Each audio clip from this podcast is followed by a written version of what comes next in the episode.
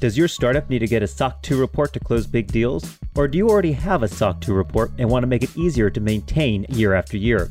Vanta has built software that makes it easier to both get and renew your SOC 2.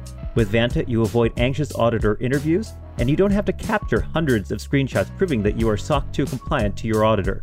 Companies like Lattice, User Testing, and hundreds of others have successfully gotten their SOC 2 reports with Vanta. Equity listeners can redeem $1,000 off a Vanta subscription by visiting vanta.com slash equity. That's vanta.com slash equity.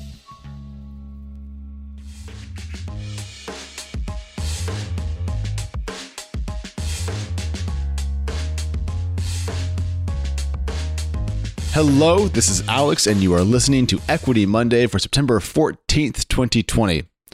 Kicking off this morning, Disrupt starts today, later today, in fact, just this morning. If you aren't coming, you are going to miss out. I am personally leading panels on how three former startups managed to reach 100 million ARR and another on the future of SaaS with three of my favorite investors. It's going to be fun. Honestly, I think the show's come together really well. I, am proud of it.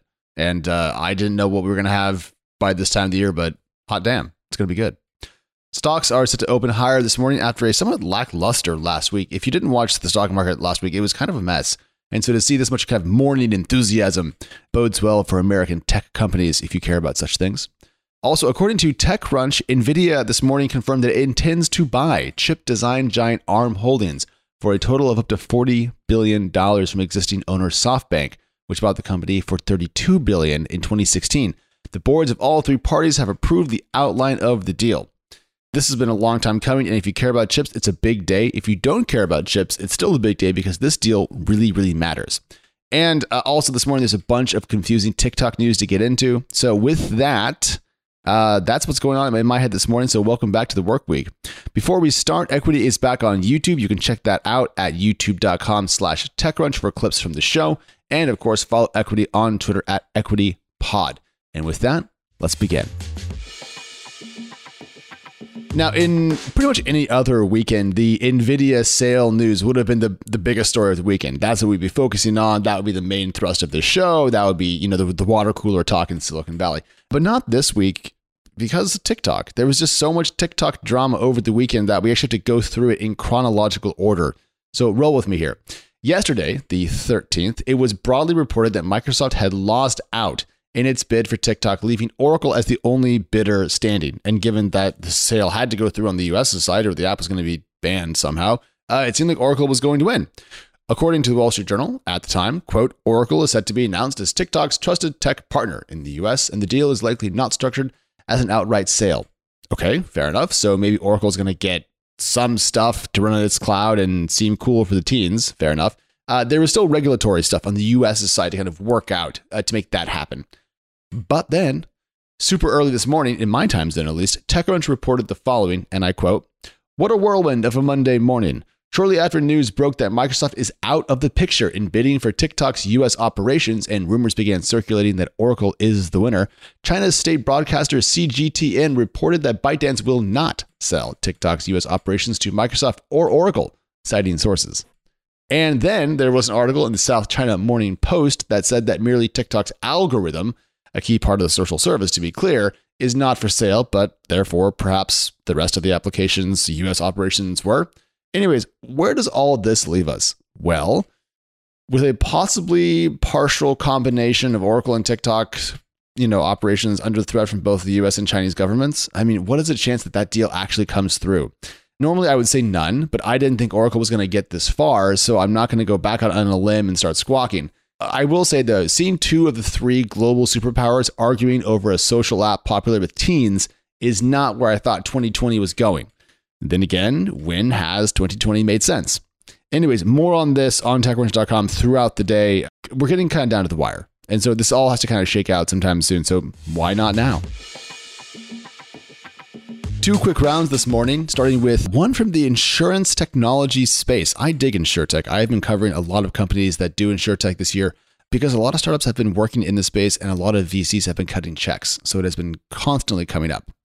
So Descartes Underwriting has raised $18.5 million according to VentureBeat. The startup is an insurance tech outfit, unsurprisingly, and according to Crunchbase, is based in France and was founded back in 2019.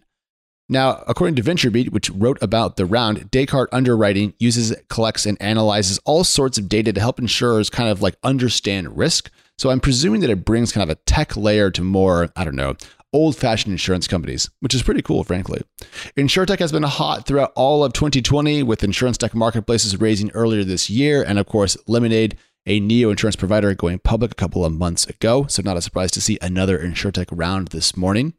And then there was Exometry, or maybe Zometry, not entirely sure, which put together a $75 million Series E.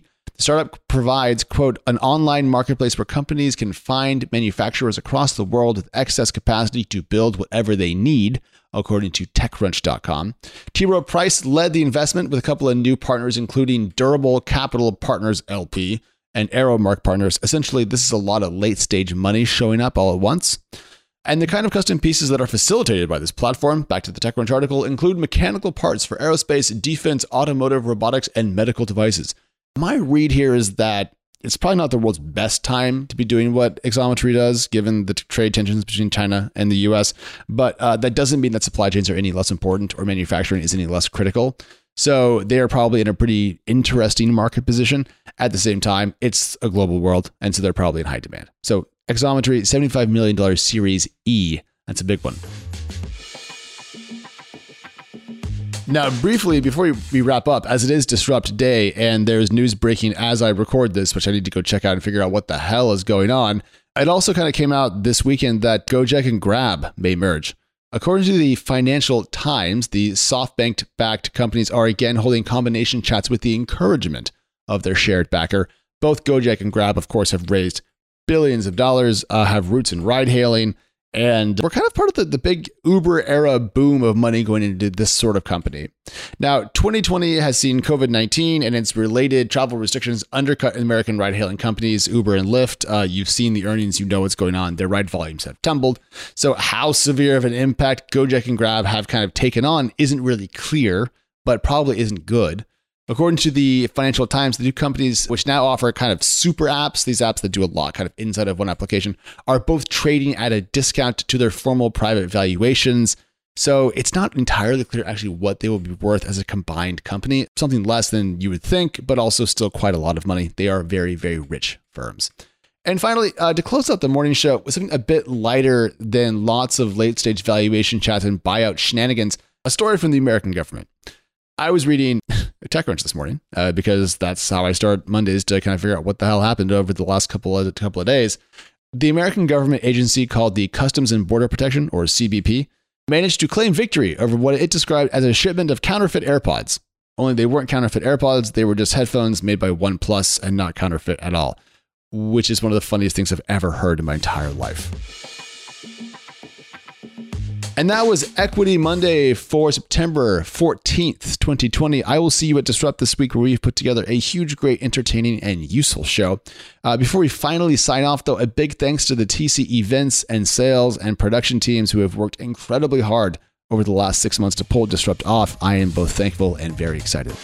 All right, follow the show on Twitter at Equity Pod and myself on Twitter at Alex, and we are back later this week.